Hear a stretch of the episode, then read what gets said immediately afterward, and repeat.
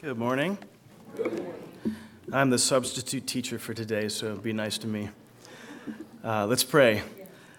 Lord, I ask that your word would be clear to each of us and that you would speak in very individual ways to everyone in uh, this service and make it clear uh, how you want us to respond. In Christ's name, amen. I'm going to put my cheater glasses on here. I'm getting older now. All right, there are certain actors, directors, and film series that I associate with very specific roles and scenes, a kind of typecasting. I expect characters that Liam Neeson plays to have a very particular set of skills to retrieve all abducted relatives. I expect Martin Scorsese to have gritty films. I expect John Wick movies to have casualty rates higher than I can count. But what makes a very memorable movie to me is when a, an actor or director changes things up a bit. For instance, in the Clint Eastwood movie Million Dollar Baby, I thought it was going to be about a grizzled old man, a bit grumpy, uh, training a young boxer. And then about halfway through the movie, she becomes paralyzed, and the entire narrative takes a dramatic turn. What I expected was not what I experienced as a viewer, and that made it very striking. Another example is the Sylvester Stallone franchise of the John Rambo movies. I had seen one or two of the sequels and thought that they were nice, mindless action movies without too much depth. But then I saw the original movie, which explores the post-traumatic stress syndrome of this Vietnam vet. In the final monologue, when Stallone's character breaks down crying in his pain, trying to describe the horrors of war that he's been through. Now, that was a very memorable scene, and it honestly showed how broken this man was. I did not expect this from the Rambo character that I had typecast, and that made it very powerful to me. I'll be doing uh, just a very short series on the Psalms this summer, uh, intermittently, and I wanted to sort of think, where would I begin? And I thought, well, I'm going to typecast the Psalms. Uh, what types of themes and expressions do I associate with the Psalms? Well, praises to God, songs of thankfulness, hymns of beauty to the beautiful world, and there are a lot of Psalms that fit these predictable categories. Phrases abound like, praise the Lord, come let us worship and bow down, and how majestic is your name in all the earth. But did you know that the largest type of psalms, in terms of sheer quantity, do not fit this mold? They don't fit the mold of worship and gratitude. I was shocked to discover not too long ago that up to eight, so excuse me, up to seventy out of the one hundred fifty psalms, seventy out of the one hundred fifty psalms are laments. Laments, where the mood is darker, grief, loneliness, perplexity, anger, frustration, feeling of abandonment, and disorientation. This was unexpected to me. It did not fit my predetermined set associations that I had about the nature of the Psalms, which I had typecast as about joy and gladness. This overturning of expectations was striking to me. Why would the psalm writers pour out so many songs of lament from their hearts? Why did the Israelites sing them together in their corporate worship? What encouragement am I supposed to get as an individual reader of these psalms as they draw their dark tones? Is there something significant in the fact that just under half of the psalms include lament? Well, let's begin our exploration here with uh, a psalm of lament. Uh, and this is the most famous one. It's Psalm twenty-two. It's the one that Christ used to express his own feelings of sorrow. And having come through the Holy Week, we've heard this several times, but it's worth looking at from the angle that this is written by David.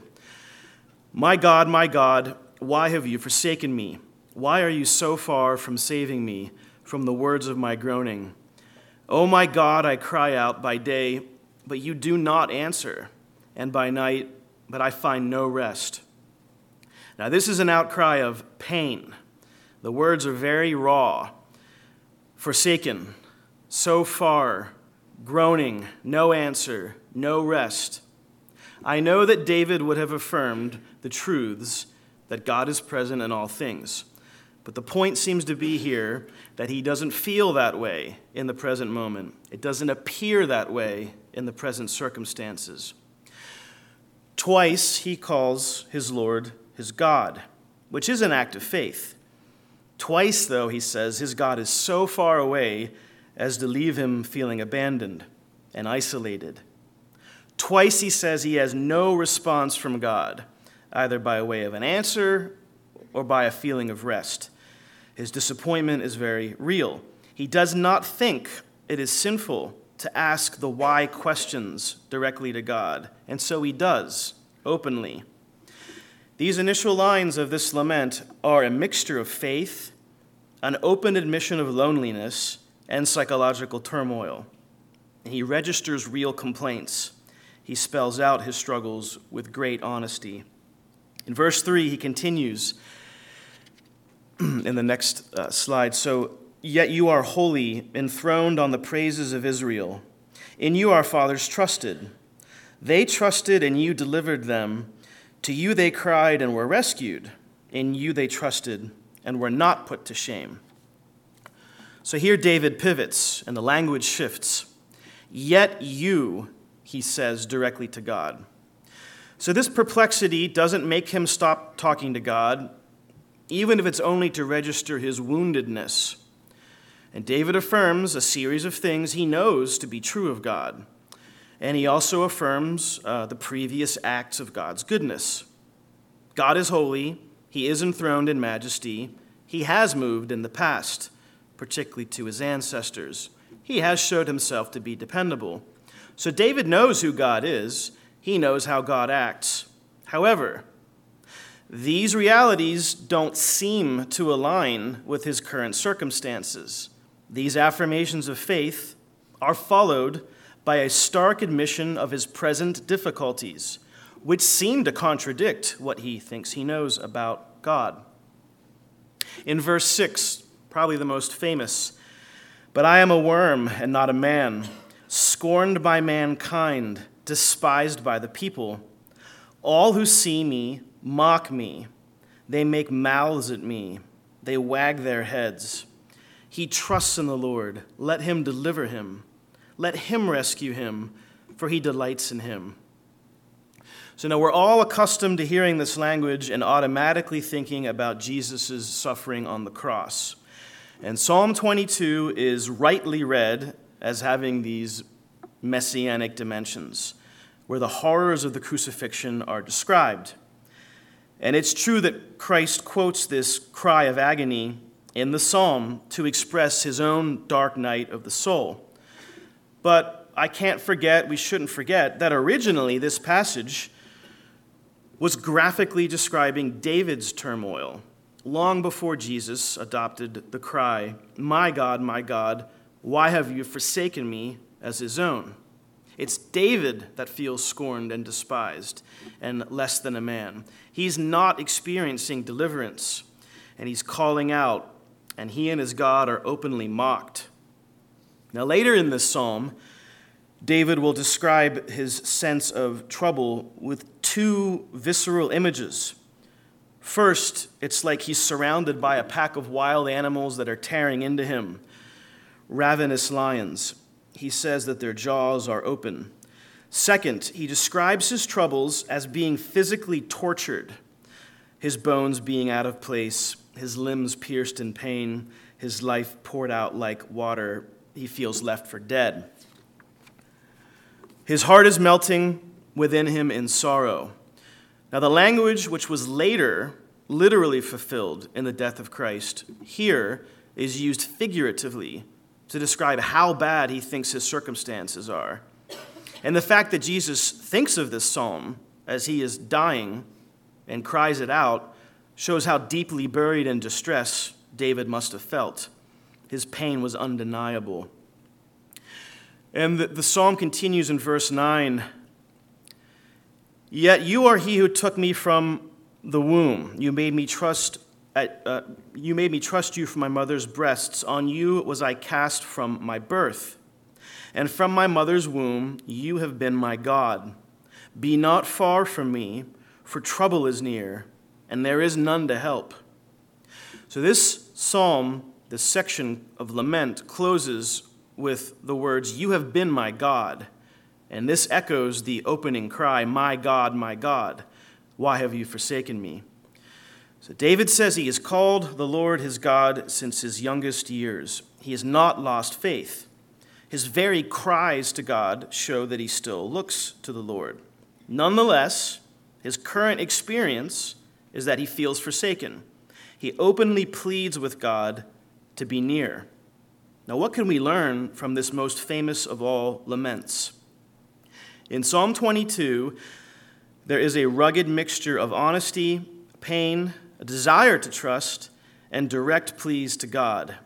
This honest admission of struggle, uh, it's followed by David reminding himself of God's character. But then this is followed by more cries of discouragement. So in this psalm, near despair and implicit faith go side by side, and they alternate. This is very human. This is not considered a spiritual deficiency. The key point is that everything is directed to God in real conversation. That's Psalm twenty-two, a psalm of pain. The next psalm has to do with communicating feelings of anger to God. This is a lament of anger in Psalm ten. "Why, O Lord, do you stand far away? Why do you hide yourself in times of trouble? In arrogance, the wicked hotly pursue the poor. Let them be caught in the schemes that they have devised, for the wicked boasts of the desires of his soul, and the one greedy for gain curses and renounces the Lord. In the pride of his face, the wicked does not seek him. All his thoughts are, there is no God." Now, this psalm, Psalm ten, a lament of anger, it opens in a very similar way, a direct question to God. Why are you uninvolved? When it appears like you should intervene, why don't you? Where are you? The psalmist here pointedly asks the Lord why he cannot discern his presence. Now, many proverbs, many psalms describe the imminent destruction of the wicked in very clear terms. But here the psalmist cries out in deep frustration that the arrogant are hurting vulnerable people, seemingly without any consequence. In their greed, the wicked are pursuing selfish desires, trampling other people. And even worse, in their pride, they're turning their backs on God. They deny him. They openly boast in their iniquity. And they are not stopped. And God appears to be distant and unconcerned. And the psalmist openly voices his bewilderment. In verse five, the anger continues. "His ways prosper at all times. Your judgments are on high, out of his sight. As for the wicked's foes, he puffs at them. He says in his heart, I will not be moved. Throughout all generations, I will not meet adversity." So even more disappointing to the psalmist here is that it appears that the godless are actually succeeding and getting ahead in their lives. How can this be? Psalm one clearly says that the wicked are like the chaff which the wind blows away. But instead, it seems like they're blessed beyond what the faithful followers of God can claim. They have current prosperity and success. Great pride arises in them. They get puffed up, and no judgment seems to touch them. From all appearances, the psalmist has to admit that God seems willing to tolerate a lot of this. There is more than a hint of frustration in this psalm, as the poet laments the injustice that he wonders if God is permitting. Then in verse twelve, "Arise, O Lord, O God, lift up your hand. Forget not the afflicted. Why does the wicked renounce God and say in his heart, you will not call to account? But you do see, for you note mischief and vexation, that you may take it into your hands. To you the helpless commits himself. You have been the helper of the fatherless. Break the arm of the wicked and the evildoer. Call his wickedness to account, until you find no more. So rather than just grumbling, the psalmist calls out in a kind of implicit faith for God to act. He talks directly to God in prayer. In his dismay, he implores God to call the wicked to account. He reminds himself that God does see. And with this confidence, he says to God, "Arise, intervene." He even expresses a very strong desire that the arm of the oppressor would be broken. This is very direct honesty about the seeming contradictions of the situation. And this is apparently the way that the psalmist is dealing with his feelings of discouragement of the prosperity of the wicked. Why is this type of lament preserved? An, a lament of anger. Why would we be reading this in the Bible? Why do we recite it together? Perhaps it's a candid admission that we all feel this way from time to time. Rather than vent our anger to other people, God gives us full license to speak very pointedly to him, pointing out our own frustrations at injustice and the ways that we feel like he is maybe slow to take action. Just like Psalm twenty-two, apparently it's not sinful or wrong to express these darker sentiments to God. It's not even wrong to ask him to arise and to deal very directly with wrongdoers sooner rather than later. This psalm is not an example of harboring hatred for other people, but rather praying with immediacy to God to bring back some order. Psalms of lament include very specific declarations of what the author wants God to do, very specific requests, vindication, deliverance, support. We're encouraged to say exactly how we feel and to boldly cry out to God to intervene. The last type of psalm that I'll be looking at this morning of lament is Psalm eighty-eight, a lament of darkness. And I'm going to pick up in verse three. "For my soul is full of troubles, and my life draws near to Sheol, to hell. I am counted amongst those who go down to the pit. I am a man who has no strength, like one set loose amongst the dead, like the slain that lie in the grave." Now, this psalm has been called the darkest passage of Scripture. It's certainly the darkest in the entire Psalter. There are many of the laments that alternate between complaints and then outbursts of trust and faith. And there are a few like this one that just show unrelenting sorrow. This, this particular psalm has no explicit expressions of hope, only expressions of sadness. The author suggests that his present experience is like walking amongst the dead, without strength or vitality. And the imagery is very bleak. He's in a pit. He cannot get out of it. He's like someone lying in a grave. And the sense of depression and despair is overwhelming. From the depths, however, the psalmist still speaks to God. And in verse fourteen, while feeling like he is amongst the grave and in the pit, he says, "O Lord, why do you cast my soul away? Why do you hide your face from me? Afflicted and close to death from my youth up, I suffer your terrors. I am helpless. Your wrath has swept over me. Your dreadful assaults destroy me. They surround me like a flood all day long. They close in on me altogether. You have caused my beloved and my friend to shun me. Darkness is my only companion." The psalmist here suggests, in his sadness, that perhaps God is actually working against him and actively bringing him trouble and heaviness.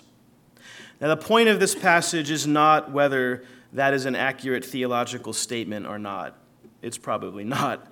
But the simple fact is that at that moment, the psalmist truly feels that God despises him.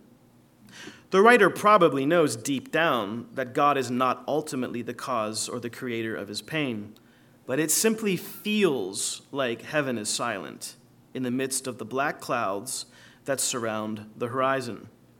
The final statement, which ends this psalm, darkness is my only companion. Uh, it shows that darkness is the only thing that this follower of God can perceive in the present. It is incredible that such unrelieved grief is so explicitly recorded in the pages of Scripture. It's almost shocking what the psalmists are willing to say to God.